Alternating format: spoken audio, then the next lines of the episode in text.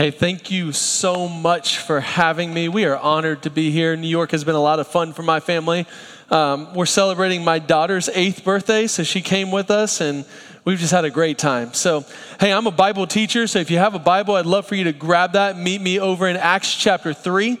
So, we're going to be in verses 11 through 26. As you're making your way over there, I'll go ahead and I'll start reading it for you so that you can get a sense of where we are going. So, verse 11, it says this While he clung to Peter and John, all the people, utterly astounded, ran together to them in the portico called Solomon's.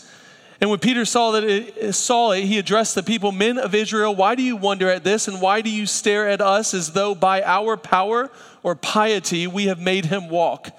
The God of Abraham, the God of Isaac, the God of Jacob, the God of our fathers, glorified his servant Jesus, whom you delivered over and denied in the presence of Pilate when he had decided to release him. But you denied the holy and righteous one and asked for a murderer to be granted to you, and you killed the author of life, whom God raised from the dead.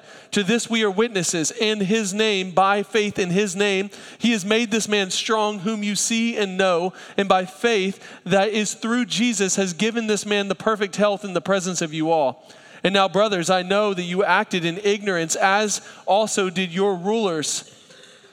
But what God foretold by the mouth of all the prophets that his Christ would suffer, he thus fulfilled. Repent, therefore, and turn that your sins may be blotted out.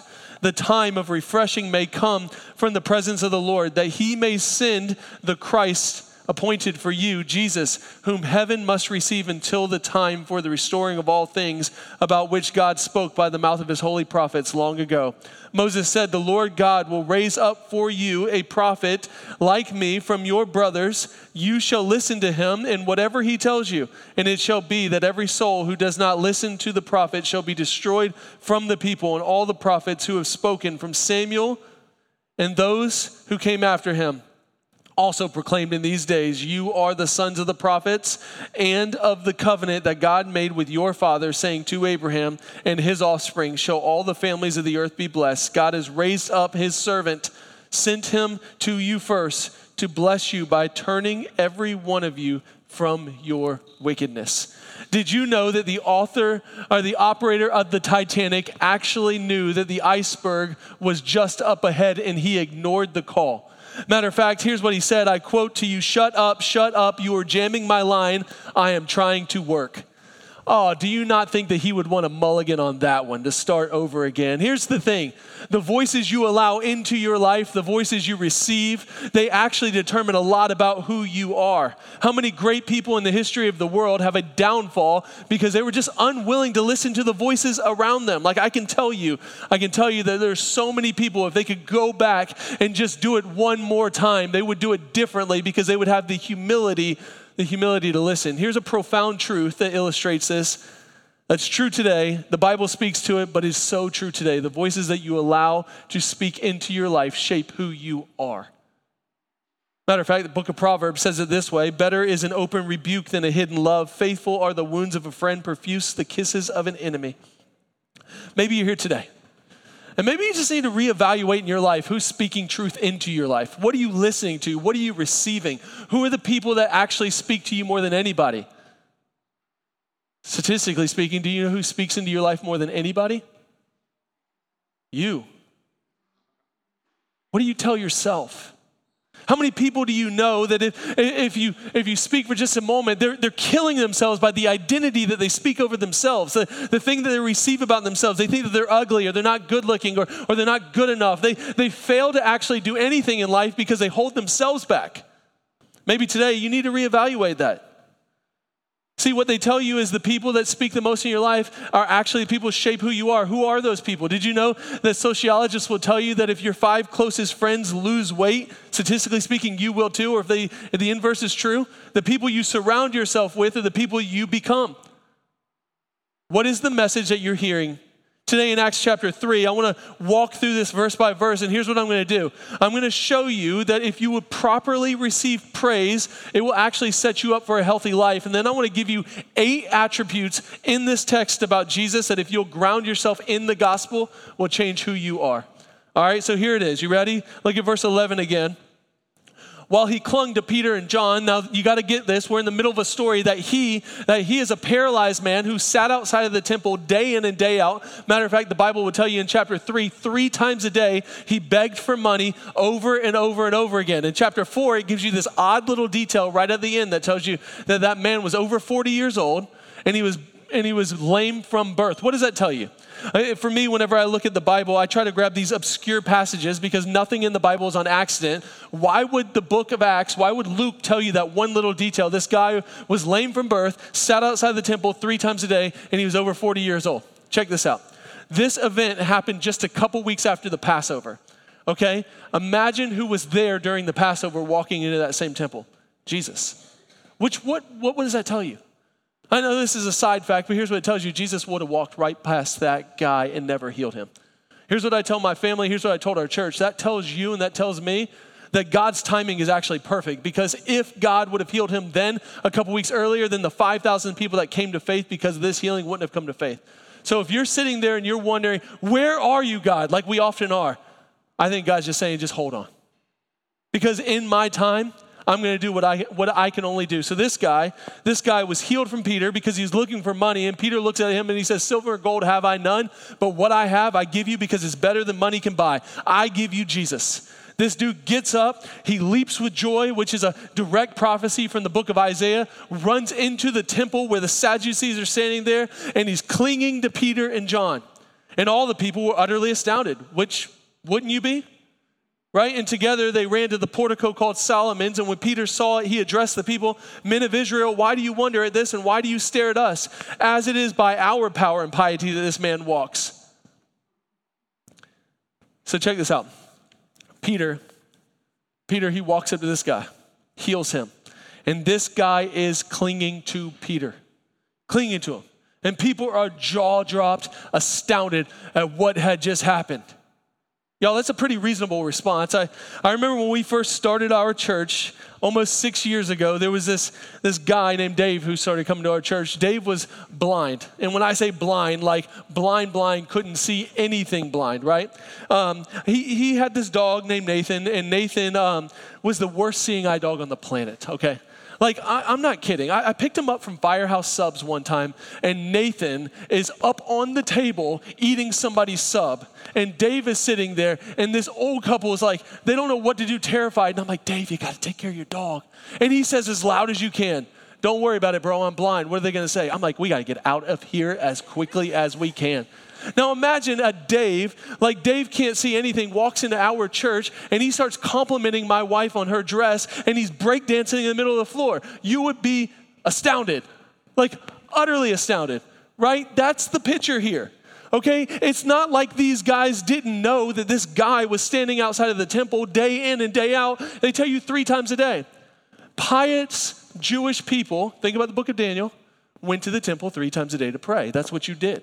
Matter of fact, if you're at the third time, you're the varsity level Jews at that time, right? They're the guys who showed up. That's what was happening. Okay? They were utterly astounded. But what were they astounded at? This is important. They were astounded at what Peter and John did. And listen to what Peter said. Peter says, I didn't do it. Why are you looking at me? So here, here's the first lesson I want you to understand if you want to have a healthy relationship is this. It's not about you. You see, when you receive praise, whenever you live this life, you're just an extra in the story. And if you would place yourself properly in this story called life, what you would get is you would actually be able to live this life in a much healthier way. Peter's like, Why are you looking at me as if I did anything? You're looking at the wrong person.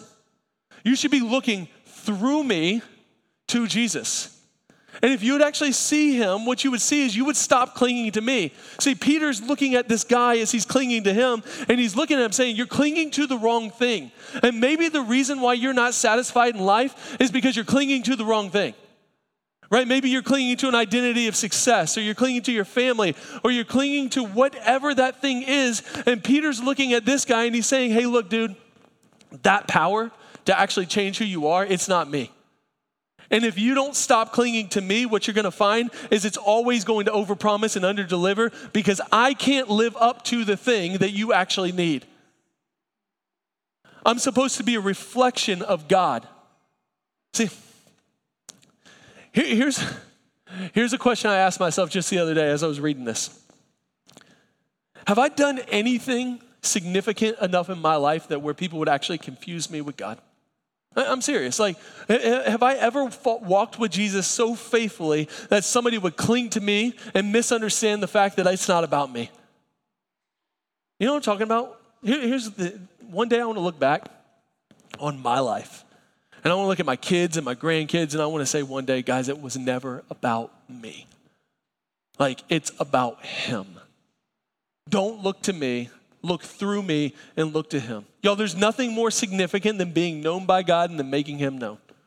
There's nothing more impactful and fulfilling than having a life that when people look at you, you can say, Don't look at me. Like, I know you're confused because I'm walking with Jesus, but don't look at me, look at him. Here, here's a question you should ask yourself Does your life reflect God's glory or does it absorb it for yourself? Do you reflect God's glory or do you absorb it?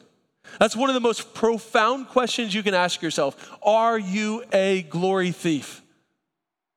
If you are, your life will always overpromise and underdeliver.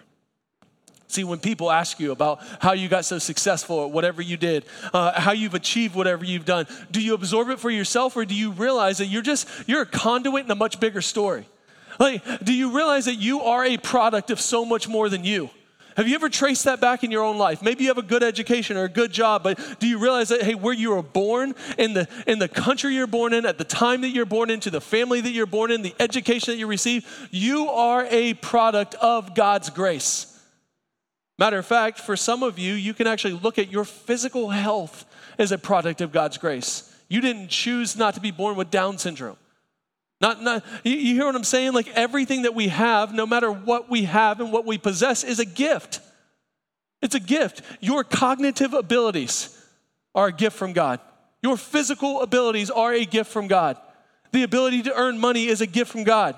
There is no such thing as a self made man. All of us are a product of our family origin, where we are born, when we are born, in the environment that we live in. See, the difference between someone who is content with what God has given them and those who are always striving for more are those who realize that everything that they have is a gift from God and they give credit where credit is due. I'm telling you, there's an exercise here in humility just to look at your life and say, God, thank you. Thank you. Peter knew. He knew that everything was a gift from God. And that's why he was actually able to enjoy what he had. Peter makes it all about Jesus. The thing that healed this guy wasn't Peter. The thing that healed this guy was the gospel. It was, you, you got to understand this. Just a couple weeks earlier, Peter is denying Jesus outside of, outside of the temple, sitting with a middle school girl, and he's scared to death. This same people who literally was a coward weeks prior is now a hero of the faith because he understands the gospel. Here's a big idea Peter's about to tell you where this power came from to heal and he wants to know do you have ears to hear the truth? Because if you do, that changes everything. Eight attributes. Eight attributes about Jesus that change everything. Here they are. I'm going to read them, and then we're going to walk through them. Verse 13, read it with me again. The God of Abraham, the God of Isaac, the God of Jacob, the God of our fathers, glorified his servant Jesus, whom you delivered over and denied in the presence of Pilate when he had decided to release him. But you denied the holy and righteous one and asked for a murderer to be granted you, and you killed the author of life, whom God raised from the dead. To this we are witnesses in his name, by faith in his name. He has made this man strong, whom you see and know. And the faith that is through Jesus has given them, this man the perfect health in the presence of you all. All right, verse 13 Jesus, number one, is God's servant.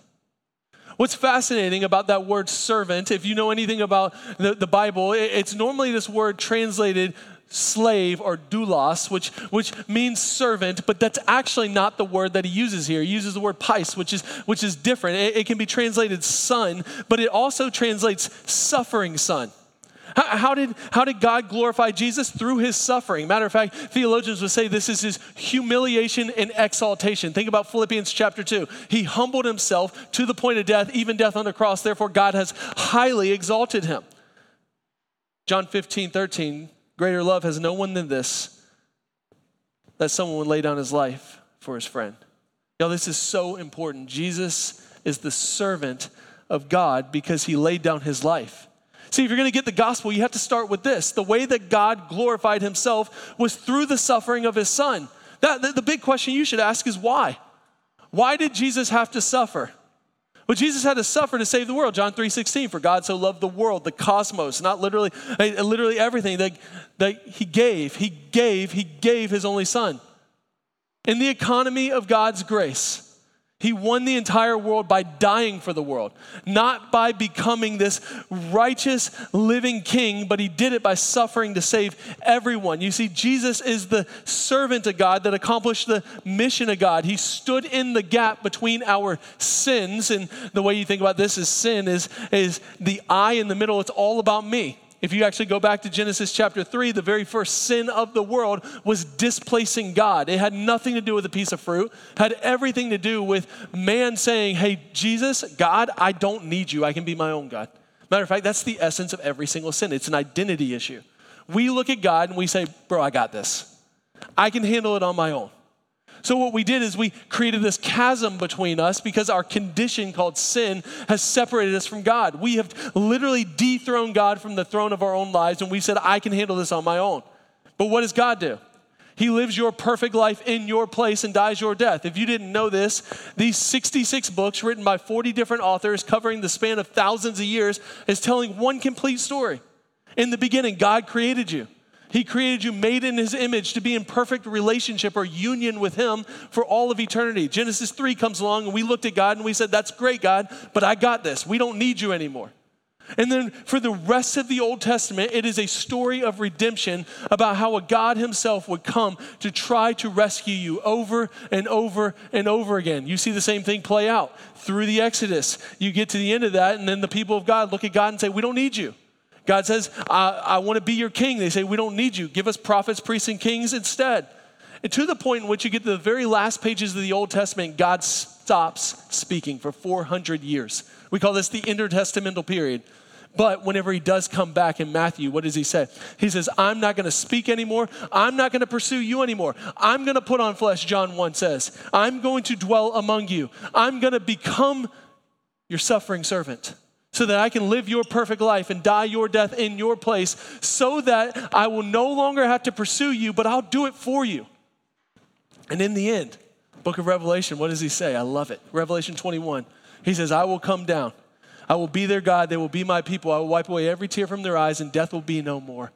J.R.R. Tolkien, the writer, the great writer The Lord of the Rings, he says it best. He says, One day God's going to make all the sad things become untrue. He became your suffering servant. By the way, that's what makes the difference for the world, if I can just tell you that servant leadership, it's stewardship. The reason why the early church was so attractive was not because they won by power or might, it's because they were suffering servants. When you love people sacrificially, you make the greatest difference in the world, and then God fills you up with more of Him. See, Jesus was the suffering servant of God, and He died in your place so that you could have life. Goes on to the next one, number two. How could he do it? Because he was, number two, he was the holy and righteous one. Verse 14. But you denied the holy and righteous one and asked for a murderer to be granted to you. That word holy means set apart. Righteous means that he was right before God. Have you ever noticed this? You should here in Brooklyn because you have this melting pot of all these different religions. Nobody in the world really cares about God. He's not that offensive. Right? You can talk about God, you can have a coexist sticker, you can have all these things, and nobody really matters, and no, no, nobody cares. Mention the name of Jesus and see what happens. Why? Because Jesus is exclusive. Like, like we, we shouldn't apologize for this. Jesus says there are not a million ways to God. There's one, and it's Him. By the way, if I can just tell you as, as a Christian, the most offensive thing you can do is say that there's any other way to heaven other than Jesus. Why? Because then, if there's any other way to heaven other than Jesus, then Jesus' death was totally unnecessary. Matter of fact, it makes God bad. Because if you could get to heaven any other way, why would anybody want to go through Jesus? That's difficult. There's an exclusivity, but I'll just tell you this, stealing from Tim Keller. He is the most inclusive exclusivity there's ever existed. He says anybody can come. He made a way for all people. See, Jesus being fully God and fully man was able to be completely holy in every single way, perfect in all of his ways, never sinned, never messed up. He did absolutely everything right. And this is super important because if he broke any rule, he broke them all.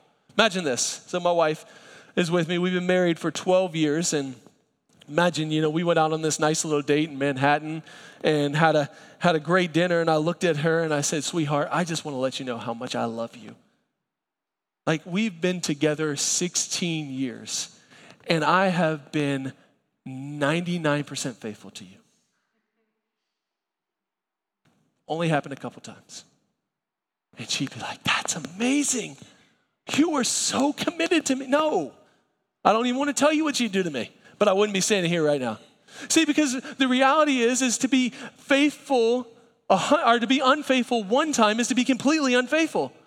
And to break any laws, to break all the laws, right? Uh, I mean, is there any lady in this room that wants a husband that's faithful to her 95% of the time? No, because he's completely unfaithful. That's the gospel. If Jesus was not completely faithful, he's completely unfaithful, which is why Jesus had to be 100% completely faithful. He's holy, set apart, righteous perfect in all of his ways. That's why he could stand in your place. You get this. Let me, let me kind of make the Bible come together. In the beginning, you had a man named Adam. Adam was your representative head, meaning whatever Adam did represented all of humanity in that moment. So when he failed, you fail. Why is that important? Because it seems unfair. But why is that important? Well, if you didn't have a representative head in Adam, you could not have a representative head in Jesus. So, because Adam was able to represent all of humanity, so could Jesus. And Jesus was actually able to step out there and say, I'm going to represent all of you in a way that Adam never could. I'm going to be holy and righteous and do what he couldn't. Therefore, he was able to substitute himself, not just for Adam, but for all of humanity. So his perfect, righteous record is actually now yours if you believe in him. So, if you believe in him, God, when he looks at you, he doesn't see your sin or your identity. What does he see? He sees Christ's perfect righteousness in your place. So, let me just tell you next time somebody tells you there's another way to heaven, even the good person approach, that is a complete affront to Jesus. The only way is through the holy and righteous one. The reality is, Jesus is holy because you are not. And because you are not, he had to be. Y'all, can I just tell you there's nothing more humbling than that? You want to talk about humility? Sit in the fact that Jesus had to come and die for you. And then sit in the fact that he wanted to come and die for you. Both of those things change everything about you. By the way, I'm going to give you all the little side notes. Humility in the Bible is never it's never a noun, it's always a verb. It's not who you are, it's what you do. You humble yourself. You receive it, and as you receive it, it's an action of what you do with it. You're not a humble person, you practice humility. You get the difference there? So you get the gospel, you receive humility, and you let that be who you are. Here's number three He is the author of life.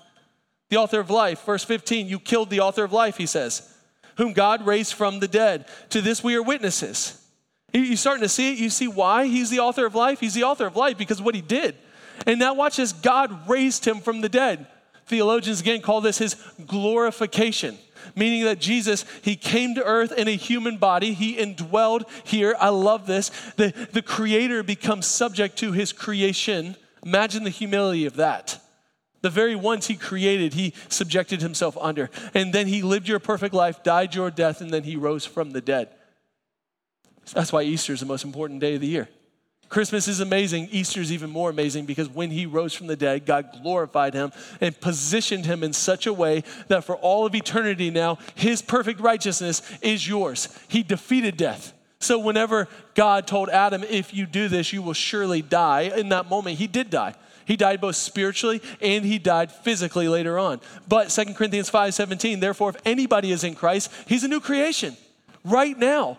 Behold, the old has passed away and the new has come. Why? Because God glorified Jesus. Because Jesus rose from the dead, you positionally have risen from the dead too, and you will rise from the dead in a physical body. He's the author of life because of what he did. Again, Philippians 2 Therefore, God has highly exalted him and bestowed on him the name that is above every name, so that at the name of Jesus, every knee should bow in heaven and on earth and under the earth, and every tongue confess that Jesus Christ is Lord to the glory of God the Father. I've heard it said this way every knee is going to bow, so you might as well bow now instead of later. Because when you bow now, you get to bow to him as your king. When you bow later, he's not going to be your king. See, when you sinned, Ephesians 1 says you are dead in your sins. But you become alive in Christ, Galatians 3 says, when you give him your life. Listen, because the resurrection is true, everything is possible. In Christ, we can find life. Like, I know, I know that there's so many deep questions in life right now. Yo, we have them. Why is there so much suffering in the world? I mean, let's just be real. Why is there so much suffering in my world? Right? Whenever, uh, yeah, I don't have time to get into this. My wife went into labor at 22 weeks with our fourth child. Uh, we were told that one of them might not survive, whether it be her or him. And I, we went for months asking that question. Whenever our daughter was diagnosed with an autoimmune disease that started making her hair fall out, we, we asked those why questions. And listen, they're, they're important questions, but they're not the most important question. The most important question is this Did Jesus really raise from the dead? Because if he did, what that tells me is that he has a plan that I might not understand. Matter of fact, the cross and the resurrection shows you that even in suffering, God can take the things of this world that make absolutely no sense and show you that He has purposes for them. We call those theodicies. I remember my oldest daughter had to have surgery uh, on her mouth when she was little, and we were at Duke Hospital, and she's you know, she's three years old at the time. She's asking, like, what, what's happening? And imagine, I'm sitting her down. I'm like, all right, baby, listen. Some, some stranger is going to come. He's going to cut you. It's going to hurt really, really bad. But don't worry, you're going to be okay. Imagine trying to explain that to a three year old. She's looking at me like, what the? What are you talking about? No, no, no, no. She didn't have the mind to comprehend that. What I had to say to her is, baby, you have a daddy who loves you. And this isn't going to make any sense to you, but here's what I need you to know you can trust me. Listen to me. The mind of God is like the mind of an adult trying to talk to a three year old. You don't have the mind to comprehend this. Matter of fact, whenever Habakkuk was talking to God, and, and all this stuff is happening with the nation of Israel, if you didn't know this, in 586 BC, the Babylonians come and they conquer the southern kingdom of Israel, and they disperse all the Israelis all over the world. Things are awful. They don't know what's happening. By the way, Acts chapter 2 is the diaspora of all these people who come back to Jerusalem, and they start the greatest church planting movement ever. It didn't start in Acts chapter 2, it started in 586 BC, whenever the nation of Israel was spread throughout all the world, so that God could bring them back and send them back out. So the, the prophet Habakkuk comes to God and he says, What are you doing? God says, If I even begin to tell you, it wouldn't make any sense. So just trust me. Same thing's true today. Guys, sometimes God's ways are not your ways and you don't have the ability to comprehend it, so just trust Him. If the resurrection is true, that's the proof that He knows exactly what He's doing. Number four, he is the object of our faith. Verse 16, and by his name, in his name, he has made this man strong, whom you see and know. And by faith in that comes through Jesus, he has given this man the perfect health. You know, did, I, did you know this, that faith doesn't matter? You're like, what? Imagine this. Imagine that I told you to go to One World Trade Center and jump off the top and, and have faith that you're going to fly. Good luck, right? Faith doesn't matter. The object of your faith matters. See, it's what you put your faith in that matters. I don't care how much faith you have. If you don't have faith in the right thing, it's not going to matter. The same thing is true in life. His name is Jesus. That's what saves you. It's faith in his name. Like, like, I tell our church all the time, when I got married to my wife, it didn't really matter what some government authority said. The ring on my finger doesn't make us marry. And eh, nothing makes us marry besides our union with one another in God. And when we got married, she received my name. Poor girl, right? So she received my name. What does that mean? If we walked out of that room and she lived as if she wasn't my wife anymore, she would be making a mockery or taking my name in vain. Did you know that? Did you know taking the Lord's name in vain is not about saying some cuss word? It's about receiving his name and then acting as if you don't belong to him. That's what the commandment means don't take the Lord's name in vain. Don't call yourself a Christian and act like you're not. You have faith in his name, he's the object of your faith. It's his name. It's by faith in his name and what he did, receiving it, that you are united to him and you're a part of the family of God. Peter is saying that if you want to know what it's about, it's all about him. If you want your identity to be rooted and have something speak into your life, understand that it is in His name and by His name that changes everything. Number five, I know I'm running short on time, so I'm going to go quickly as if I don't already speak quickly. He is the fulfillment of all prophecy. Verse 17, it tells you that all the prophets talked about Him. Did you know that there are over 300 direct prophecies in the Old Testament alone that Jesus fulfilled? When the prophets spoke, they spoke about Jesus. It's all about him. The entire thing is about Jesus. That's why, by the way, the Old Testament matters, because if you don't know the Old Testament, you can't know Jesus. It's all about him. He is the suffering servant of Isaiah 53. He's the greater Moses. He's the fulfillment of the covenants. He's the promised son of David and Abraham and Isaac and Jacob. He is the one who will crush the serpent's head in Genesis chapter 3. It's all about Jesus. Number six, he is the Christ. If you didn't know this, Christ is not his last name. It's not like he's the son of Joseph Christ and Mary Christ, right? Christos, it's a title that means Messiah or anointed one. He's the promised one. He's the one that the entire thing is about. Jesus is the one. Verse 18. Here's what you need to notice. But what God foretold by the mouth of all the prophets that his Christ would suffer, he thus fulfilled. How did he become the anointed one, the Messiah, the Christ, the Christos? He became it by becoming the suffering servant. See, it was by his humiliation. The nation of Israel was waiting for a Messiah that would alleviate their pain from the Roman occupation and become their king. And Jesus says, I'm not going to do that. I'm going to do something far greater than be the king of Israel. I'm going to be the king of the world. So, for the last 2,000 years, Jesus has been shaping the world through his name. Y'all, you might think that Christianity is on the downslope because it is in America, but did you know that in South and Central America, in Africa, and in China, it is growing at a rapid pace? And I love this. By the year 2050, the largest city in the world is going to be Lagos, Nigeria. The largest population that's actually growing in the world is in sub Saharan Africa, not in the West. By the way, if you didn't know this, Christianity is exploding in Africa, which means that God is playing chess while the rest of the world is playing checkers. It is by his name and in his name. Verse 7, our number 7, Jesus is the prophet like Moses. He says this Moses said, The Lord will raise up for me a prophet like me from your brothers. See, Moses, Moses was the great prophet of the book of Exodus that took his people out of slavery and into the promised land. That's what the entire Bible is about. Jesus is trying to take his people out of exile into this thing called the promised land, which is going to be on earth. Remember this, Revelation chapter 21, that heaven is going to come down to earth. You're going to live here in a resurrected body because Jesus is going to take his people out. By the way, that's why the Bible, I love this. Jeremiah 29 is why we named our church City Church that whenever the nation of Israel was conquered by Babylon, God told the nation of Israel, Hey, I don't want you to leave. I want you to stay there. I want you to build houses there, and I want you to seek the shalom of the city that I sent you to. Why? Because you are a resident alien in this place called earth, and you're building his kingdom. And the greater Moses is going to come and restore and redeem this place called earth for you to live in forever and ever and ever. Number eight, Jesus is the fulfillment of the promise. You are the sons of the prophet and of the covenant that God made with your fathers, saying to Abraham, And in your offspring shall all the families of the earth be blessed. Who is that son that Jesus, uh, who is that son that Abraham was talking about? He's not talking about Isaac or Jacob or Joseph or David. He's talking about Jesus.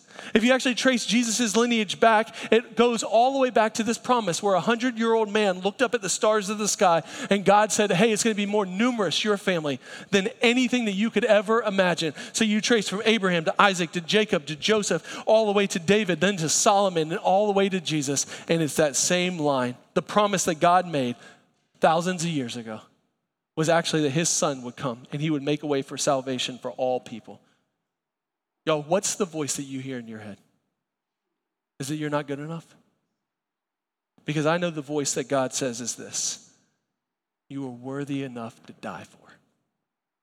You are worthy enough that this story that started thousands of years ago was such an extravagant story that God Himself would take off His throne in heaven, come down to earth, stand in your place to give you new life. Romans 5 8 says that even while you were yet sinners, before you did anything good or bad, Christ died for you to give you new life. See, the voices that you hear determine who you are. Let me just ask you are you hearing from the voice of God? When you look in the mirror and you look at yourself, do you see a failure or do you see a beloved child of the King who would adopt you into his family and give you new life? That's what Peter wanted you to know. Don't cling to me. Don't listen to those voices. Hear from God Himself. He loved you so much that He would die for you and adopt you into His family. And one day He's going to reconcile all things. I love that. John's vision. Then I saw a new heaven and a new earth, for the first earth had passed away and the sea was no more. And God says, I will come and I will be their God, and they will be my people, and we will live forever, and I will wipe away every tear from their eyes, and death shall be no more. Neither shall they be mourning nor crying anymore, for the former things have passed away. One day, one day he's going to make all the sad things become untrue. And you will dwell with him for eternity if you listen to the correct voices. Let me pray for you. Father, thank you for this word. Thank you for Peter's reminder. God, thank you that you have given us new life. I pray that you would bless these people, Crossroads Church, and that they would hear, they would hear the truth of who you've called them to be and created them to be. And I pray that you would give them eyes to see and ears to hear. That, Lord, you are good and kind. And Jesus, it's all about you. We love you. Pray all this in your name. Amen.